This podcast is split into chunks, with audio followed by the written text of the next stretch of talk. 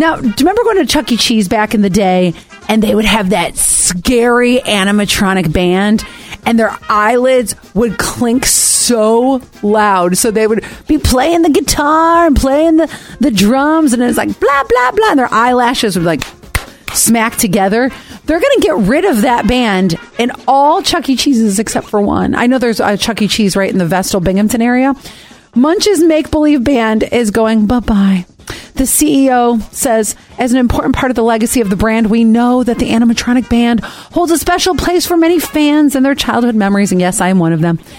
We want our fans to know that the decision to keep the band here is meant as a gesture of love and gratitude as our legacy continues to evolve in new ways. So they're keeping one of them in California.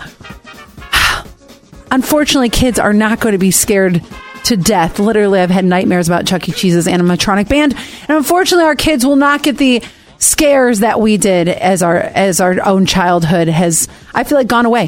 What I also want to know is, what are they going to do with it? Are you going to put it in some museum? Are you going to auction it off? Can I get Chuck E. Cheese and all of his friends in my basement? I've got questions.